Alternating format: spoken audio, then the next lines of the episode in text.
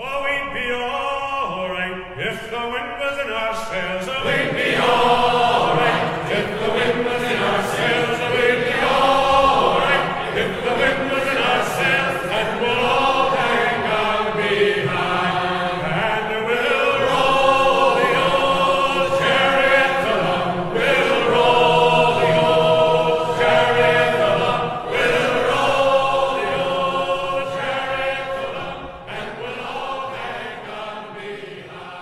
欢迎来到英美剧漫游指南，我是凯。我最近在看的一部剧集是呃、台湾的公视所制作，然后并且上架了 Netflix 的历史剧集《斯卡罗》。你好，我是 Sarah。最近在看的一个剧集是 Netflix 的一个体育纪录片系列，叫做《体育秘史 Untold》。嗯，大家好，我是重启。我最近刚看完一部喜剧叫《This Way Up》。嗯，豆瓣的翻译名是《此路朝上》，呃，是一部英剧，也是我今年嗯看到目前为止看到的最喜欢的一部喜剧。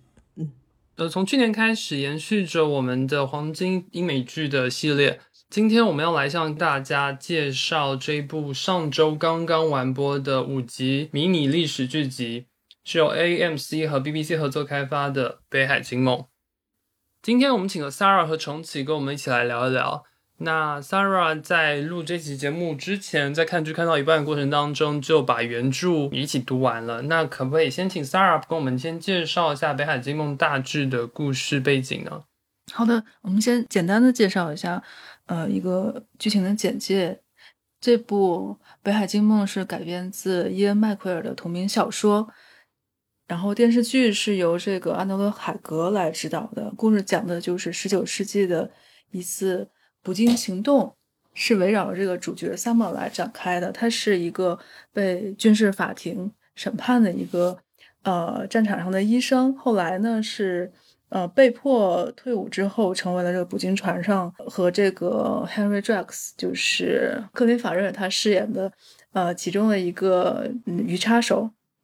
他是一个非常残忍的非常不道德的一个杀手，然后随着后来故事的发展，又讲述了这个船上的其他的人的一些事情，还有主角 Summer 他如何去面对自己过去战争里面的创伤，还有就是后续在这个荒原上面生存的一个故事。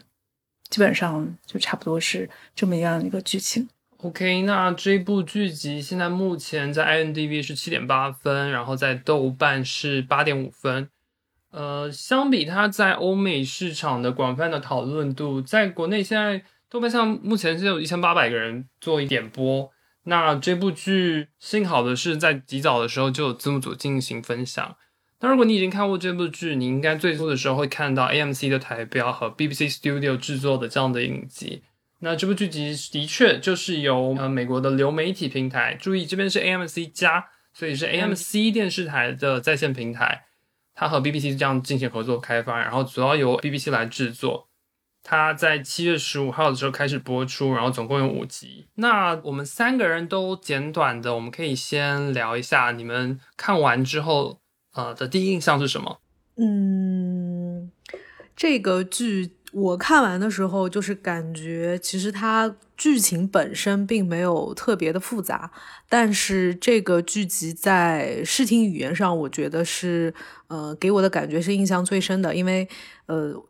出海的一些海面，然后包含一些猎杀动物的一些场面，我觉得它从镜头以及画面上来讲给到的嗯给到观众的一个震撼力其实是非常大的。嗯，另外它其实用了一个还蛮我觉得不我觉得不是一个很写实的手法，它是有一点点写意的手法在表现呃这个血腥杀戮以及充满痛苦的这样一个故事。所以我觉得它嗯看完的时候给人的感觉就是在在情绪上给你的冲击会非常的大，反而就是在呃故事的层面，我觉得呃剧情其实并没有太多的一个复杂度。对，这个是我比较整体的一个观感。这是我今年看到目前为止最满意的小荧幕的作品。嗯，它在历史的复原，在一些呃道具和场景的细节的复原上，以及从他影片实际拍摄的去展现的那个极地的风光，都非常非常的让我留下深刻的印象。他的叙事其实真的跟以往的电视剧集非常不一样，他这样沉稳的风格，我我觉得甚至就不是在看电视剧，而是一种新的呃形式。嗯，就是我觉得后面我们也可以来聊一聊，就是这个剧，就是作为电视剧来讲，呃，它从一个文本，从一个原著小说改编出来，赋予了这个电视剧的故事，它所呈现的文学性，是不是有一些新的呈现的一些方式，或者说呈现的一些新的呃面向，是以前的作品是没有触及到的。我觉得这是我们等一下可以好看看的。嗯，七月份其实还是看了几部剧嘛，但是呢，《北海惊梦》是就是我觉得可以唯一值得你去浪费一整块时间去观看的。其实我也没有特别的那种百分之百喜欢这部剧，因为在后面还是会觉得它有一些小缺点的，不太像比如说之前不管是《天才女友》啊，或者是《心灵猎人》这种没有什么太大的缺点。这部简单来说可能就是瑕不掩瑜吧，就是它整个电视剧是发挥了影视剧应该有的一些优势，而且这部原著也是非常适合改编成美剧，所以呢才会比较受欢迎。但是呢，就因为它拍的是迷你剧嘛，整个篇幅是有所限制的，所以呢它就不可避免要进行删减，删减最后的这个质量，反正我觉得是算合格的，但是呢，也有很多遗憾的地方，因为它删掉了很多，其实对于小说来说是非常重要，还有这个精华的人物跟情节，就导致了这个最后原著它本来想表达的这个中心，就大概传达了 百分之五十 到 百分之六十 吧，也算是一个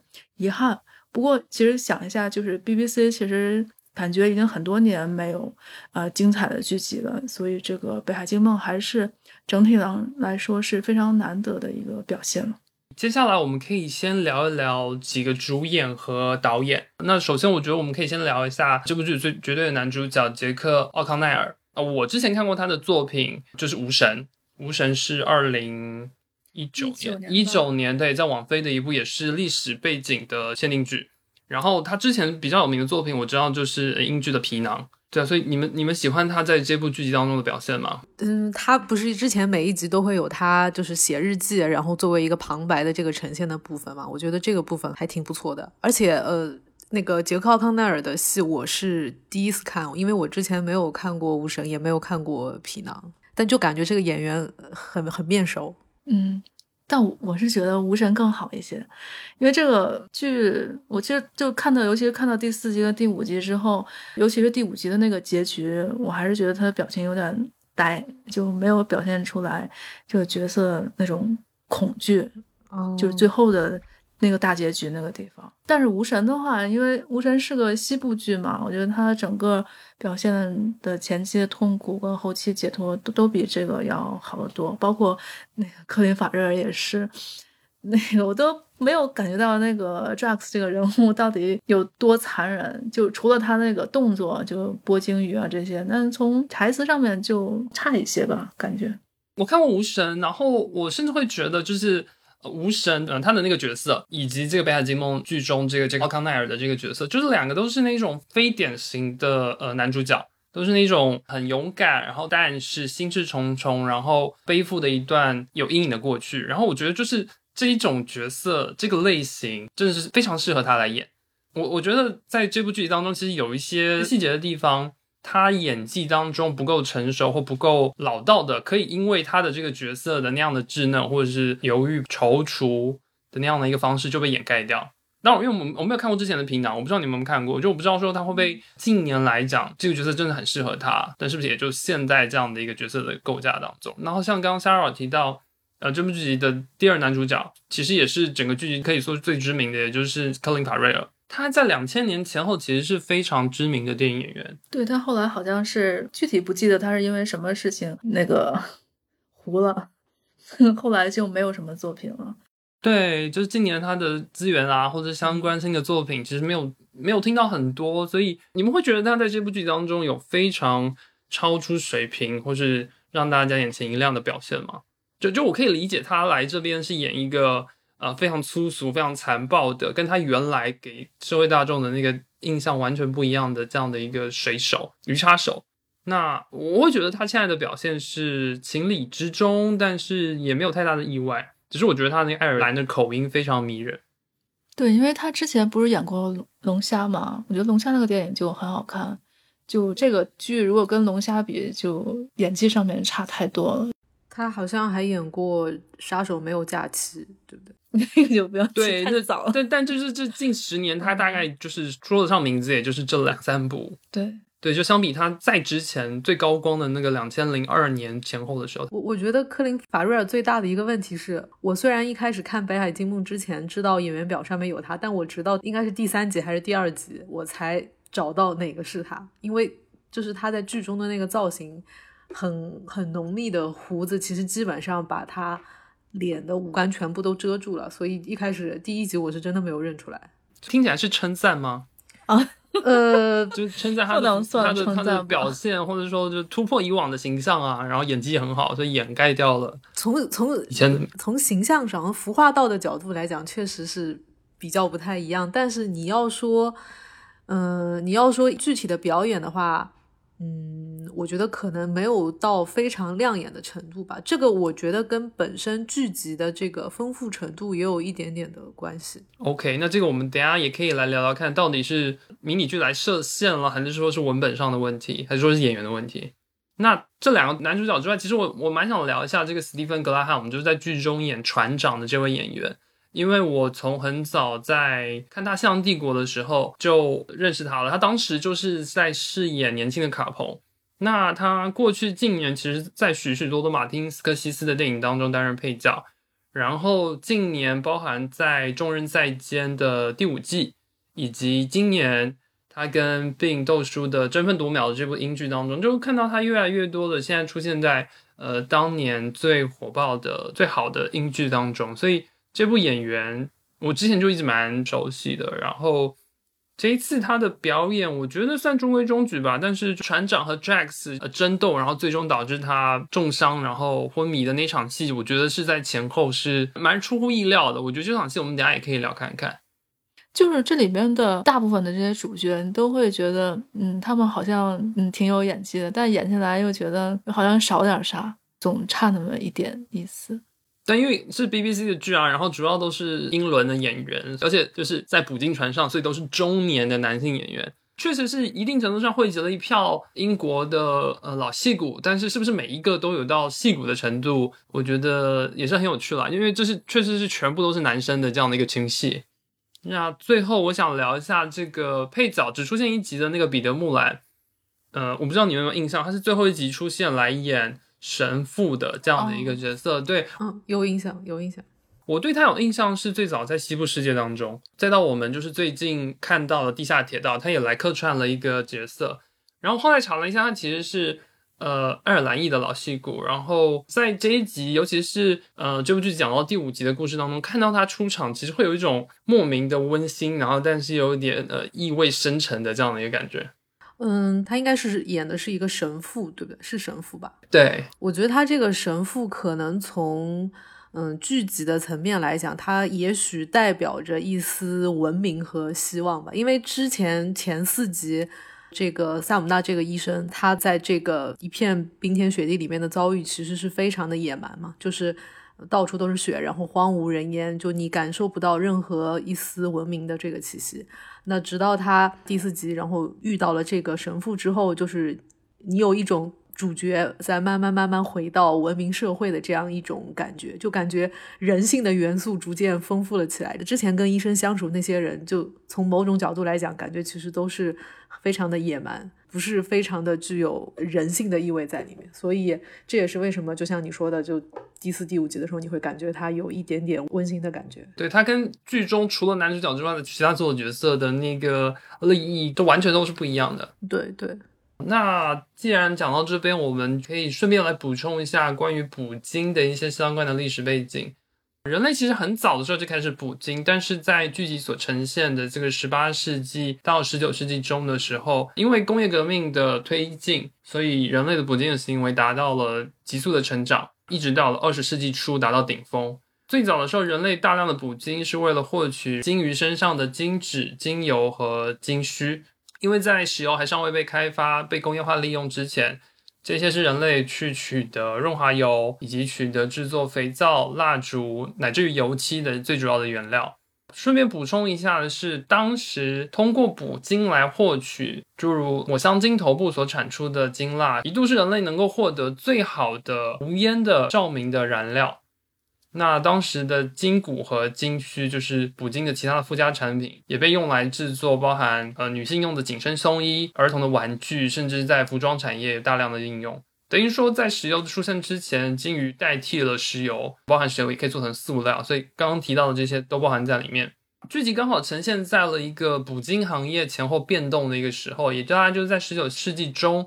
当蒸汽的动力船和新型的鱼叉出现之后，其实在故事之后捕鲸并没有结束，而是真正进入了高端，所以也至于在十九世纪末到二十世纪中，鲸鱼是更大数量的被捕猎。那也只有到石油材料的大量的开发以及二十世纪中人类真的开始推进了动物保护运动之后，捕鲸才在之后成为了人类共识应该被禁止的一件事情。所以其实剧集并不是在呈现捕鲸行业结束，而是在描述了捕鲸行业最开始当中的一个震荡的部分。那另外呢，剧中其实也有提到了对于海豹的捕猎的那一场戏，在第二集当中，我觉得捕鲸是一个部分，但是捕猎海豹 maybe 也可以对某些人来说是视觉冲击更加大的。捕猎海豹其实到目前为止还是一个正在进行当中的行业，在加拿大和在格陵兰以及乃至于俄罗斯，每年都会还有近十万多只以上的海豹会被捕猎，这个目前还是一个被动物保护相关的机构以及强烈的去抗议的一件事情。这故事一开始他讲的是捕鲸船要去北上，要到极北的地方去找鲸鱼，但那个地方其实已经非常寒冷，到后面也知道就根本没有人在生存，所以说这个事件肯定是要失败的。包括后面我们也知道这个船长还有就是 Rex 这些人，他也不是在捕鲸，而是准备和船长还有另外一条船上的那个所有者他们相互勾结，要制造一个沉船的事件，最后来骗这个保险金。所以从这个角度上可以看出，他其实对捕鲸这个元素的运用还是想要写一个荒野生存的故事，再加上悬疑的色彩，还有就是这个时间段其实还有更加复杂的一个历史跟环境的因素。整体来说就是这个冒险故事你可以把它就当做一个寓言来看嘛，就是它整个的主人公这个医生 Summer 还有这个鱼叉是刚刚我们说的 Henry Drax 就代表了文明跟野蛮这两种人群。所以当这个船过了格陵兰岛的时候就发生了很多事件嘛，包括这个强奸案还有后面后续的这个他们要骗保险的这些事情都交织在一块，再加上这个萨摩当时已经完全的离不开他要服用的那个药，就鸦片丁那个药，而且他自己又有一些关于战争的一个伤痛的回忆。所以到了第四第五集电视剧里面也会展现一些他为了生存也会做一些可能有别于他平常的一些行为比较野蛮的事情，同时呢就是这个 Drax 也在杀人，反正就是这两种人性的一个争斗吧。再加上最后这个 Drax 从这个他们的那个荒岛跑出去的时候又杀了一些其他的人，就随着这些事件的发生，最后冒险故事其实就是在寓意着一种嗯过去的一个暴力还有文明的一个诞生吧。基本上就是用捕鲸的这个一个事件来呈现这些所有的一个元素。 I thought I heard the old man say Leave her, Johnny, leave her. Tomorrow ye will get your pay, and it's time for us to leave her. Leave her, Johnny. 你好，我是九号 A I。我们的微博和微信公众号都叫英美剧漫游指南。微博会发布新鲜的英美剧资讯和我们第一时间试看过的所有新剧的速评。微信公众号则只会推送我们认为非常好看的剧集推荐。另外我们还有播客听众群，入口可以在公众号后台回复 E I C C A S T 获取。 She shifted green and none went by, and it's time for us to leave her.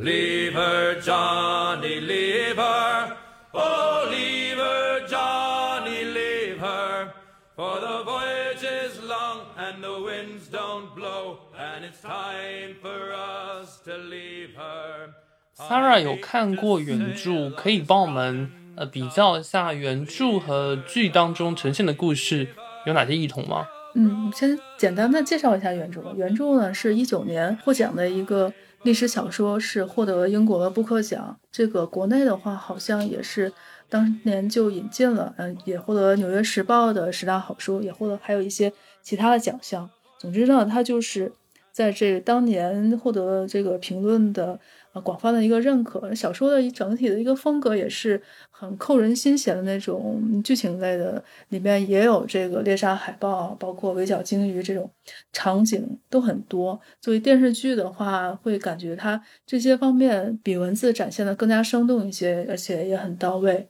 其他的一些事件其实也都比较还原，比如说沉船啊，还有这个谋杀船上的那个船童，还有最后几集的这个跟熊的一个对抗，在这个荒野里面生存，也是跟我们之前看过那个电影《荒野猎人》也有一点点像。但是呢，因为这个原著本来就有这些利于影视化的属性，可是呢，电视剧的缺点呢就在于它的那个时长有限嘛，所以很多更加重要的情节其实是没有展现。就是你第一次看的时候会觉得这些东西可能删掉对大局没有什么重大的影响，但是到了结局的时候，你就会发现，嗯，它可能对你在某些地方转折上看来的话，电视剧的某些地方你会觉得有点突兀。所以呢，这个是原著跟小说的一个最大的一个区别。然后还有一些细节我们可以简单的来列举一下，比如说溺水的那个环节，大概第二集到第三集吧，就这一段反正我自己觉得还是还原的比较到位的。但是小说里面的很多台词其实是比较直接的，因为它还算是一种以这个感官刺激为主吧，就是你能直接感觉到爽。但是呢，因为这个导演的风格，其实他的台词写的都比较隐晦。另外呢，就是小说的一些人物关系，刚才有说会互动的比较充足一些。像这个电视剧里就没有讲主角他在跟那个印度兵交火的时候这个小男孩的来龙去脉，只是把这个小男孩告诉你在他身边，但是最后的结局也没有讲。包括小说里面还有一段，就是他们在船上养了一只小熊，包括后来就是为了呃下船的时候把这小熊杀死，这段是完全没有交代的。因为这些东西改动了之后，然后有些剧情呢他可能把顺序颠倒了一下，就造成了故事呢被简化了，然后呢相互会有一些不足，感觉到有些突兀的地方，差不多是这个样子的。原来在船上还养了一只小熊啊。对，因为他们应该是第二次捕猎的时候抓了一只小熊、oh. 抓了一只小熊没没有把它杀了，就是一直都养在船上，然后他们就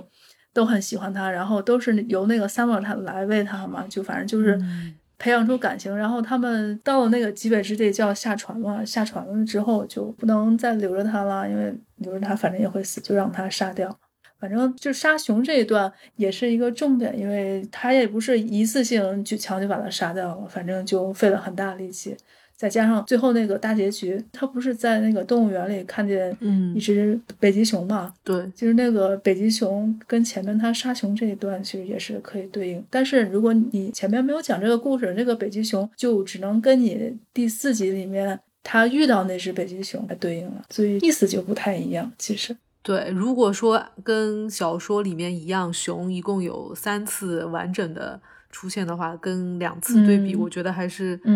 会不一样、嗯嗯、你一说那个小说里面他们在船上还养过熊的话，那这个熊对于这个主角的意义就完全不一样了。对，因为根据小说的一个情节，就是你最后无法定义 Samuel 到底是好人跟坏人吧，就是一个普通的人类、嗯、他既杀了自己的老板，然后杀了仇人，但是呢在那个印度战争之后，其实他又把那个戒指留下来了，算是对自己的一个自救吧。包括在小说里面有讲，就是在他眼皮底子被杀掉那个印度小男孩，其实他是对他有一股愧疚的心情了、嗯、以至于到最后他在船上想要被击奸的那个小男孩想为他讨回公道嘛，反正他整个人就比较的矛盾。但是呢，我是觉得电视剧里面只展现了一部分吧，对他前面的过去的一些事情有点过于隐晦了，以至于就没有展现的太多。包括最后一集就是跟神父的那一段，跟神父那一段其实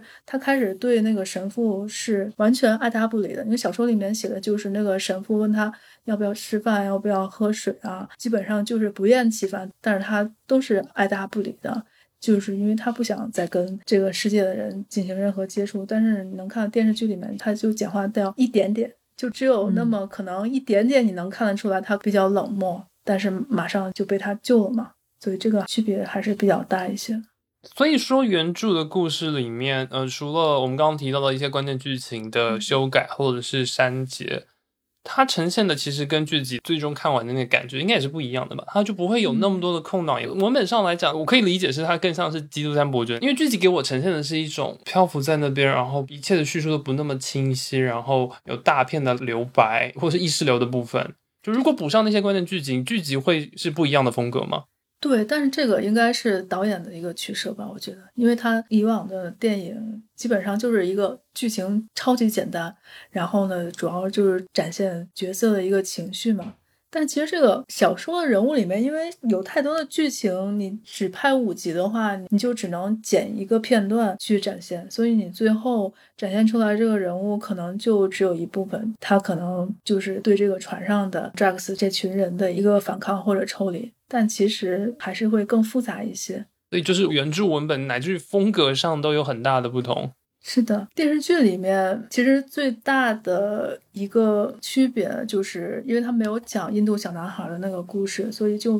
体现不出来其实他是为什么这么执着的想去抓那个强奸小男孩的 Drax。 就这点其实到那一集里面还是比较迷惑的，因为他前面自己独白的是有说他其实并没有这么关心这些人的死活或者正义谁是邪恶的，但是他后面就非常的执着想去帮他伸张正义，所以这点你就只能自己去理解一下。讲到这个部分，我们来讨论几个关键的剧情吧。我觉得我还蛮想聊聊看，因为这个剧集当中，就像刚刚提到的那个印度小男孩的部分，剧集当中去呈现这个男主角他关于过去曾经在印度平叛的这个战争当中的过往，其实在前几集是没有一个直面的叙述的，他是通过了多次的闪回以及最终包含对于他退伍令的这样的一个文本的介绍，或者是我忘了他是在哪一集，他是跟人家介绍他自己过去发生了什么，然后很完整的就是包含第三集还是第四集第三集对对对，就是关于那个中尉在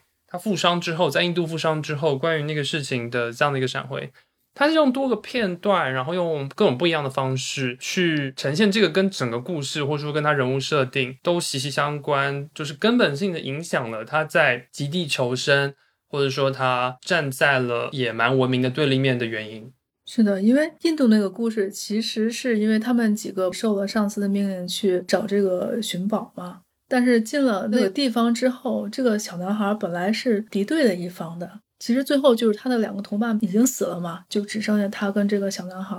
然后呢他就安抚这个小男孩，让这个小男孩帮他疗伤，两个人藏到了一起。结果呢最后的结局就是当有人来救他的时候，他就让这个小男孩出去了，但最后的结局这个小男孩被打死了。是，所以其实关于一个在异国，然后关于一个小男孩，同时呃有信任与背叛以及梦想幻灭，甚至也关乎于就是他的军旅生活最终是被断送的这样的一个一系列的过程。我觉得比较遗憾的点就是像之前说的，他只是在剧中有一些片段式的呈现，剧集里面交代的不是非常的完整，所以就是你在观看的过程中会有那种中间断掉的这种感觉，就看完之后你仔细回想一下你大概能想起来，但是你在看的过程中可能就不太会留意到这个部分。对，所以我觉得可能最主要的原因就还是因为是迷你剧只有五集的这个关系，所以就让这个部分没有办法完整的呈现，这个就还比较可惜。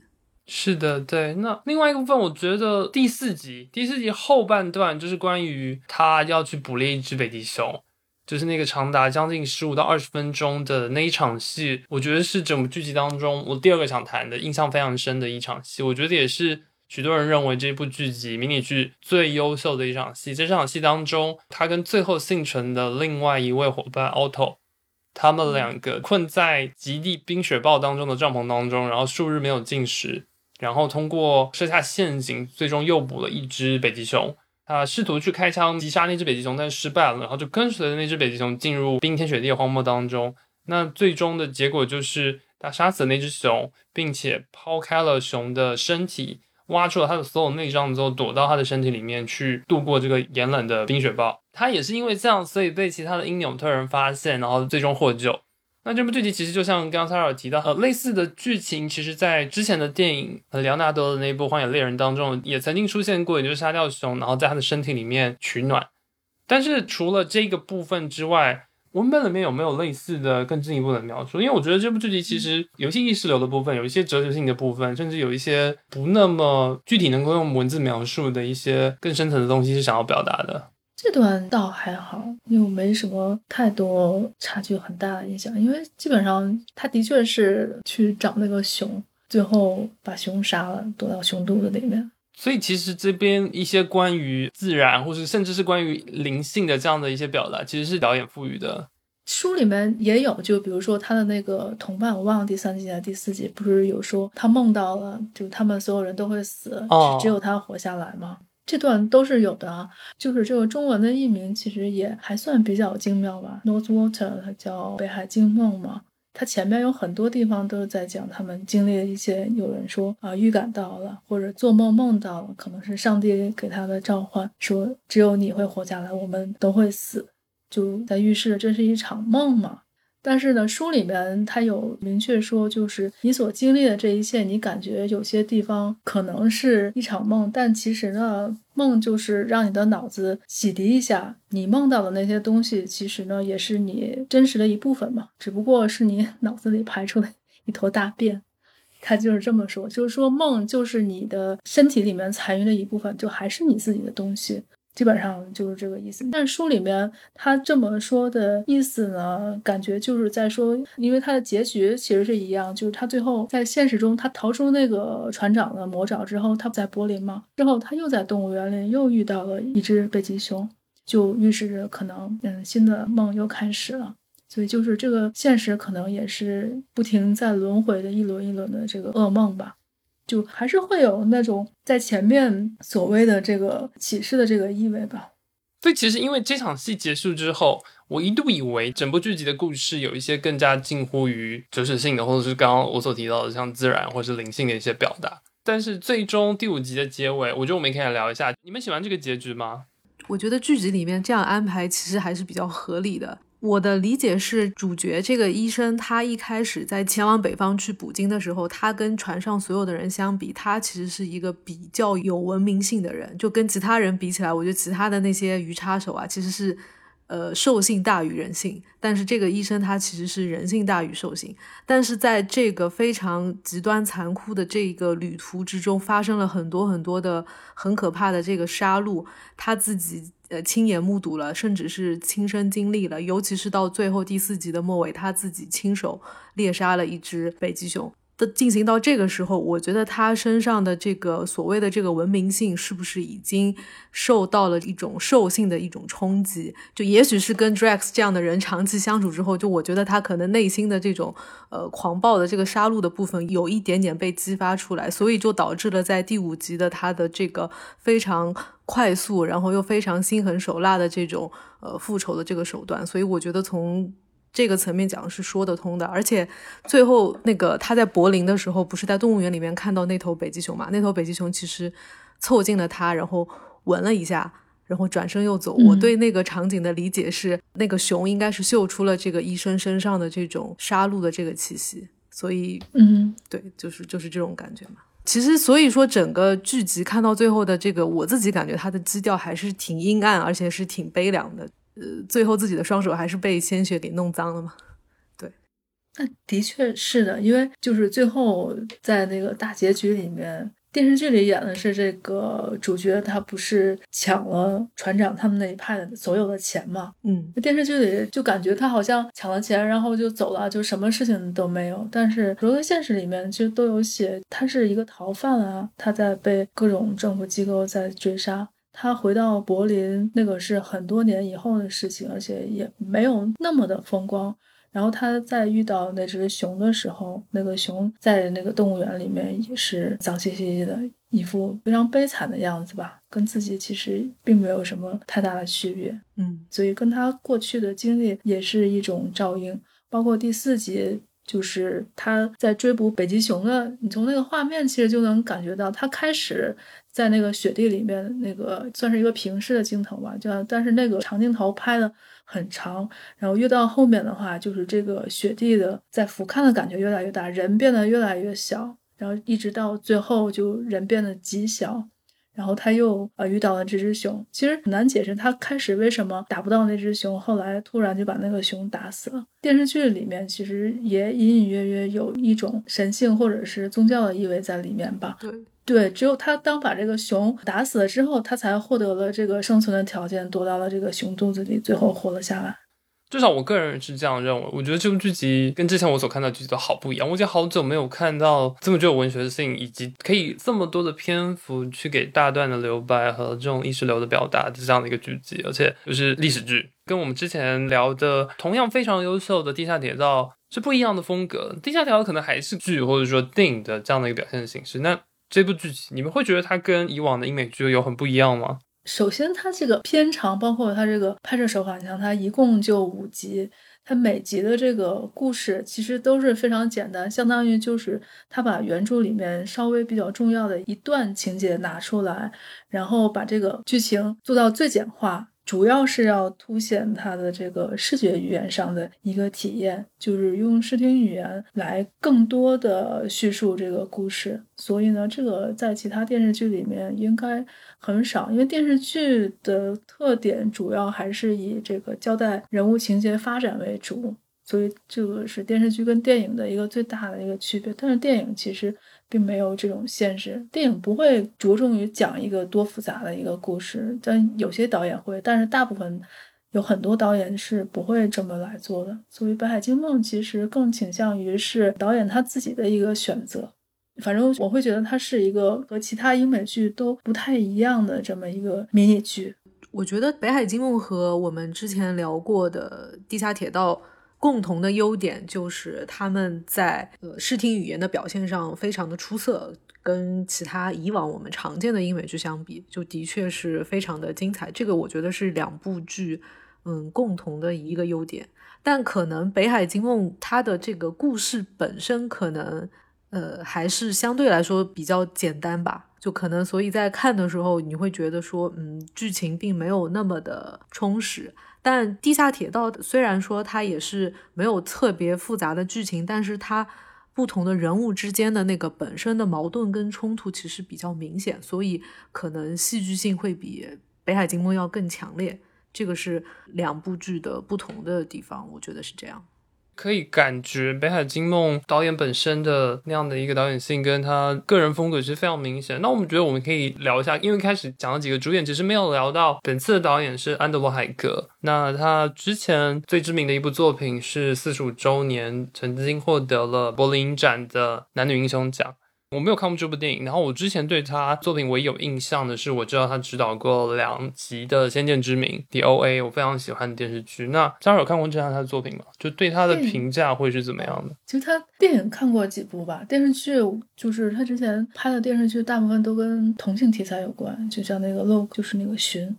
电影方面的话其实都是一些比较小题材的，比如说四十五周年讲的是一对夫妻他们中年的这个婚姻危机，还有像周末时光跟萨瓦皮特也基本上都是这种小题材的一些东西。他本身也不是一个英国那种非常类型的导演，算是拍的都是一些独立的艺术电影吧，但是只要你随便看过任何一部就很容易能发现他电影的一些特色。他的电影里面会有很多人物的小动作和小细节，叙事都是非常简单的，比如说四十五周年他讲的就是一对夫妻在日常相处中，那个妻子是怎么发现丈夫的心理并不是他，所有的故事都是围绕这方面来展开，但是里面就有很多的小细节，比如说女主角在这个周年纪念日的时候她是怎么发现丈夫不爱她的呢？就是镜头里面有一些丈夫的一些信件和照片嘛，就能看到她喜欢的其实还是她那个前女友。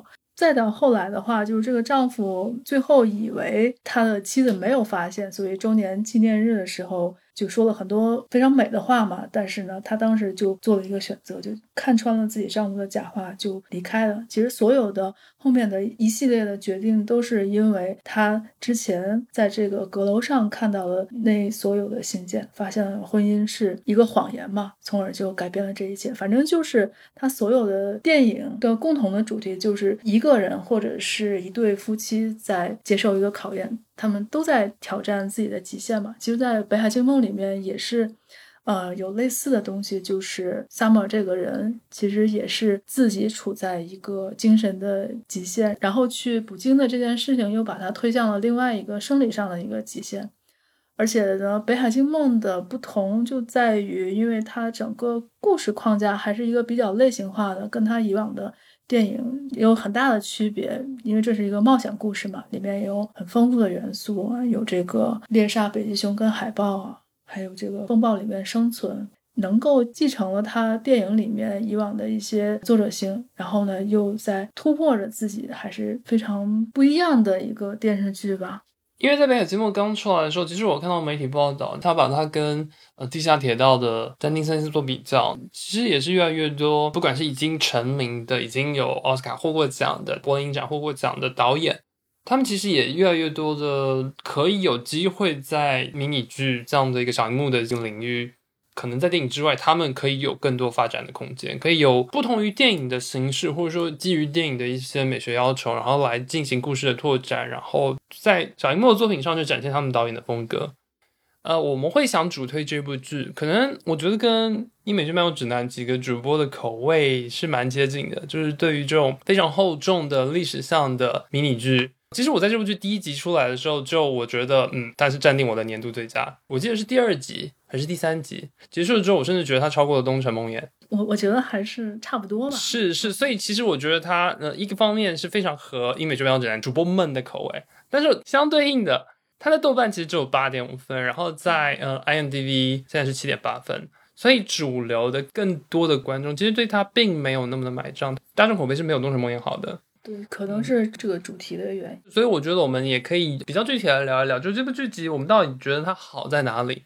就从视听感受上来说肯定要先说这个嘛。首先声音上，其实很多配乐它都采了这个鲸鱼的声音，你知道很多这个后摇乐队都喜欢用鲸鱼做这个背景。对对对，没错就是鲸鱼的声音就天生的具有那种悲壮的感觉，就非常的悲伤但是又非常沉重，就跟这个电视剧的感觉其实挺像的，这个是挺重要的。还有就是视觉上的体验嘛，这次的这个剧组他们是去了极北的地方，但是其实还没有到最北的地方，是在挪威的这个斯瓦巴群岛，大概是北纬八十一度左右拍的浮冰，大概到北极可能还有二十二公里左右吧，反正就是已经到了这个极限，然后就捕捉到了这个他们坐着那个小船穿越这个冰川的美景，包括夜里面的很多地方，比如说他们追踪一只北极熊啊，就这些视觉效果就在其他电视剧里面可能很难见到吧。主要还是因为 B B C 本来就非常擅长拍这种自然系列的纪录片嘛，所以他们天生就具有这个比较超越其他电视剧的这个技能。而且我看很多外网的文章上面有写，《北海惊梦》也是 B B C 的这个制作组写给北极的一封情书，就是想要捕捉这个地方是很美丽的，我们要来尽力保护它。嗯、呃，它还有一部分是在加拿大拍摄、嗯、剧集当中关于因纽特人的相关文化的情节是在极地的伊卡鲁伊特地区拍摄，但是因为疫情的关系这部分的拍摄中间就终止了，所以这部剧集讲到后面故事其实收尾的相当的快，对于第五集相关的一些场景可能展现的不是那么的完整， maybe 也是跟疫情有关。然后剧集当中主角所乘坐的那艘木船是一艘真的存在的一艘一九五一年制作的木质帆船，这艘帆船它本身的工作是在极地进行科学考察。几位主演其实在拍摄过程当中他们在船上前后跟着船员一起生活超过四个礼拜，实际上在航行当中的一些船员是由这艘木质帆船真实的船员的来客串的，所以演员他们是真实的困在船上，然后要在极地进行这样的拍摄和生活。奥康奈尔我记得他本人在报道里也有讲说，剧集当中那样的一个低沉的冷漠的那个情绪是伴随着拍摄的全过程的。视听语言我们应该说的差不多了，还想说一下就是跟《荒野猎人》非常一致的那几个场景，那一段我觉得跟演员其实都没有什么太大关系，主要是导演的一个掌控力。因为感觉《荒野猎人》的那个导演他的重心都放在这个场景上面，其实对演员好像感觉并没有给他们发挥的空间很大，以至于当然本来小李子的演技我觉得也就那么回事，但是在这里面那几个画面还是能够凸显出来 Summer 这个角色还是很痛苦的，就当他钻进那个熊的肚子里面，这个就完全能够比对出来，这个比那个要好得多。对，同意。我觉得他除了就是几个比较残忍血腥的这种猎杀场面，我觉得他几个就是没有人物的一些场景的画面拍的也非常美，就感觉看的时候很像在看 B B C 他们自己出的这种纪录片。所以我觉得在现在疫情的这个情况之下，就是那几个场景你也可以当做一些纯风景的这种欣赏，我觉得也也还不错。对，因为现在这种情形大家你说要去亲眼看到这样的景色其实都不太可能，所以也可以通过这部剧了解一下，但就是可能欣赏的时候你的感觉会比较绝望跟比较压抑。对，但是风光还是很美的。那优点讲的差不多了，我们其实也可以聊一聊缺点，觉得它不够优秀的地方。缺点其实刚才已经说了很多了，就是关于它这个剧情的长度，如果它是一个正常的十集的美剧的话，其实它完全可以把很多核心的剧情交代完整写出来，所以既然它只是一个迷你剧的话，没有拍出来那肯定就是一个遗憾了。里面因为很多的剧情的人物主角的人物和这个情绪都是要靠配角的故事来体现的，如果你只拍一条就像拍一个电影的话，可能就相对比较片面一些，只能展现一部分。包括刚才有说他们在船上有养一只小熊嘛，最后却不得不把它杀掉，因为这点是可以链接到最后的这个结局的，所以还是很关键的，如果没拍的话、嗯、就会损失掉不少的这个精华。我也觉得这个小熊的这个特别关键，如果有这一段假设可以在剧集中保留的话，我觉得整个故事的完整性会高非常多。而且每一集其实我们都感觉到，就是整个一个小时的电视剧它突然就在某一个节点上面剧情的这个节奏突然就变了，或者是突然就跳到了另外一个场景里面，可能前后你不知道这个人为什么就突然就死了。比如说第三集还是第四集最后一个镜头就有一个人躺在那个沙滩上。Sarah讲的是他刺杀两个因纽特人之后也连带着把大副杀掉的那个场景。对，但是他在第三季最后的时候，其实他前面根本就没有交代这个 Drax 他到底干了什么事情，最后的一个场景就是有一个人躺在沙滩上，他是到了第四集才开始交代前面他们这个 Drax 怎么想逃跑，然后最后杀了因纽特人，杀掉了他们二副船长。我在看前三季跟第四季跟第五季的时候，对于剧集的期待以及对于这个故事方向性的判断发生了很多次的改变，而且最后其实都不太对。应该前两季开始播的时候，我以为它是一个全景式想要展现十九世纪的捕鲸，是一个带一点历史史诗或者是带一点传奇色彩的更加宏观的这样的一个故事，可是我没有想到第三集开始突然变成一个荒野求生的故事，然后第四集的时候这个故事紧接着就像刚刚讲的有一些哲学性的就是宗教性的表达，有一些关于大自然的，关于男主和北极熊，关于他和这个世界间的这样的一个联系。可是到第五集的时候他又回归到了一个复仇，一个关于文明的人变成野蛮，就最终要有一个剧烈的碰撞。他其实在多个点上面他的那个节奏或者说他的那个风格是有跳跃，可能一部分是跟文本的改编有关，或者说这就是导演的风格，导演就是喜欢把故事讲成这个样子。或者是因为这个原著里面有很多比较适合改编电视剧的元素嘛，因为这些元素如果你全部都要展现出来，还不能丢掉导演的作者性的话，你所有东西都要展现在五集里面，这个就难免会有一点割裂的感觉。好吧，尽管如此，我觉得会是今年最佳的有力人选之一。这部剧哪怕豆瓣和 I M D B 的评分有限，以及我们刚刚提到的这些缺点也罢，但是它是有很多新意，它是有很多非常非常棒的，非常有质感，非常值得去观赏的五集的这样的一个故事。所以我会觉得这也是今年我们为什么一个单独的节目当中来向给大家推荐的原因，所以还是值得去看的，如果有人还没有看过的话。但如果你说迷你剧的话，就除了美剧之外，其实英剧这种还挺多的，但类型可能不太一样。但是英剧的那种迷你剧一般都是一些破案的比较多，它故事比较重，就不会像这个比较重视听语言，所以其实很少你说哪个电视剧在视觉体验上很偏重，我觉得好像没有很多，还是比较少的。因为以往我们说哪个电视剧的摄影很好，或者所谓的有什么电影感，它只是在某一个场景上面，它可能长镜头用的比较多一些，但是它不会从头到尾的贯穿这么的一致，而且呢把剧情简化成这个样子其实是很少的。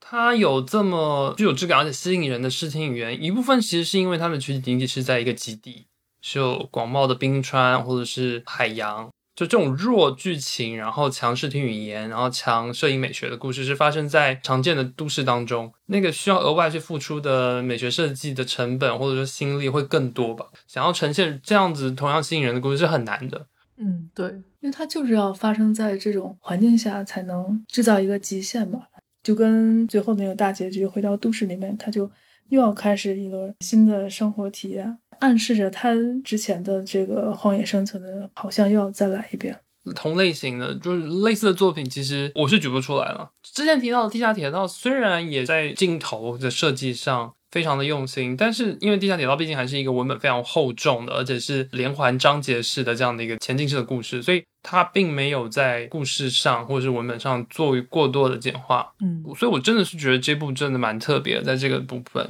我其实有想到，就是因为你看现在就是近年的一些英美剧比较受欢迎的题材其实都是跟现实高度相关的嘛，就现实类的题材它受欢迎的程度一定是高过像北海惊梦、地下铁道这样非现实类的这个题材，这是客观存在的情况，就是这样。你看嗯，最近这个 Modern Love 这样的一些剧的一些热度你其实就能看得出来，就跟现实生活相关性越高的，那大大家其实是更愿意去看嘛，也更喜欢看。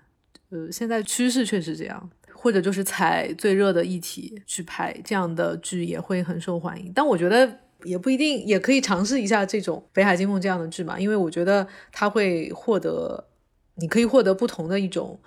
视听上的享受，我觉得这个也还蛮难得的。但我其实也没有想到说有没有更好的办法把这样强视听语言的剧集去推荐给更多的人，我觉得这个推广起来好像也是蛮有难度的。对啊，就是他做了一个迷你剧，其实更像是场电影，我觉得很多时候甚至是可以把它剥离开来，不要跟主流的剧集平行比较，因为它就其实是非常不一样的感受。嗯，是的是的。对，我们另外开一个英美限定剧指南好了。这不是限定剧，限定迷你剧，可能就是导演的一个实验吧，他可能也没有想要专心的拍电视剧，只是把自己的一些想法，电视剧 B B C 可能可以给他一些很好的条件让他实现，就这么简单。挺好的，希望有越来越多导演可以尝试一下这个路线。那基本上这就是我们对于《北海惊梦》这部我们非常欣赏的有限历史的迷你剧集的相关的讨论。我们记得去年的上半年应该没有像今年的上半年这么的贫瘠吧，就是相对来讲今年其实上半年好剧的频率并没有那么多，我们看下来就是大家从我们出节目的频率看出来，也可以感觉到今年其实值得再加把劲。那它相关的原因可能有很多，我觉得我们也可以在之后的节目当中来讨论看看。那总之收拾一下心情，看完《北海惊梦》之后，我们对于下半年可以有更多的期待吧。好，那今天的节目就差不多到这边咯，那我们下期节目再见，让我们跟大家说拜拜吧。拜拜，我是凯。拜拜拜拜。如果你喜欢本期节目，希望你去苹果 Podcast 给我们一个五星好评。如果你想和主播们互动，欢迎来小宇宙 App 给我们评论哦。同时，网易云音乐、喜马拉雅和荔枝 App 也会同步更新我们的节目。我们下期节目再见。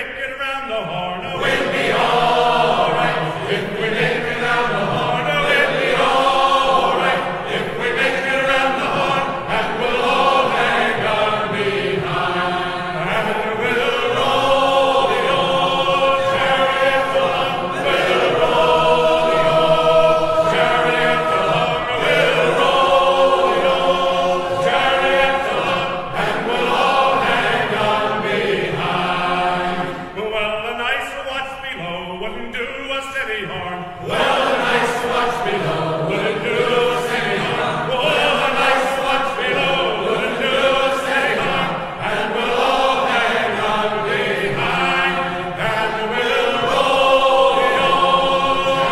We'll roll the ocean. We'll roll the ocean. And we'll all hang on behind.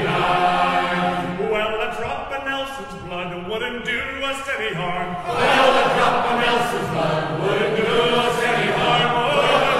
Nelson's blood wouldn't do us any harm. And we'll all hang on behind, and we'll roll the old chariot along. We'll roll the old chariot along. We'll roll the old chariot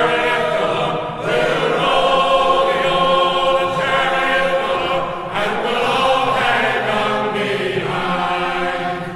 Well, the night on the town wouldn't do us any harm. Well, the night on the town wouldn't do us any harm. Well, the night on the town wouldn't do us any harm. And we'll all hang on behind, and we'll roll the old chariot along. We'll roll the old chariot along. We'll roll the old chariot along. And we'll all hang on behind, and we'll roll the old chariot along. We'll roll the old, we'll roll the old chariot along. And we'll all hang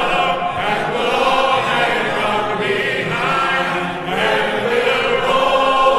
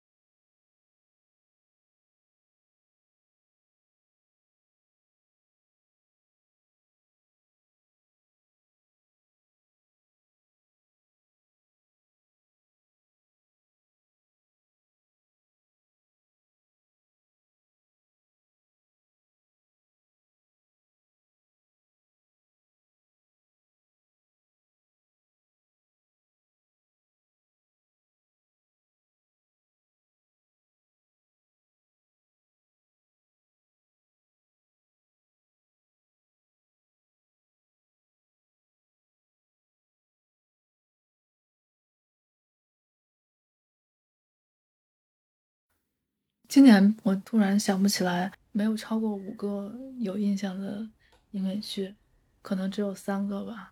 就好剧的范畴，对对，其他的主要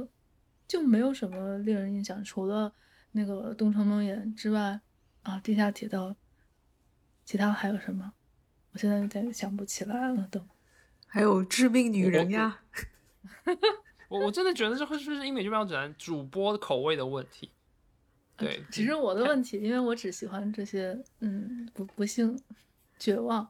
不喜欢幸福的电视剧。呃，好，致命致命女人跟 Modern Love 应该应该也、嗯、也也算吧。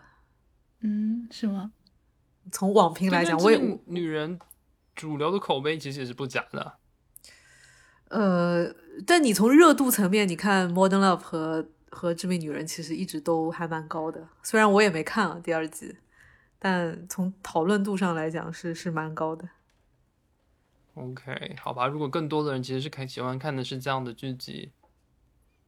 我这句话要剪掉，这句话好像这句话这句话收回收回、嗯、是你们垃圾，不是我我们的问题。好，那有没有有没有大家最后想要说补充一下的？差不多了吧，感觉没有了，没看的快去看，没看的快去看，说的好。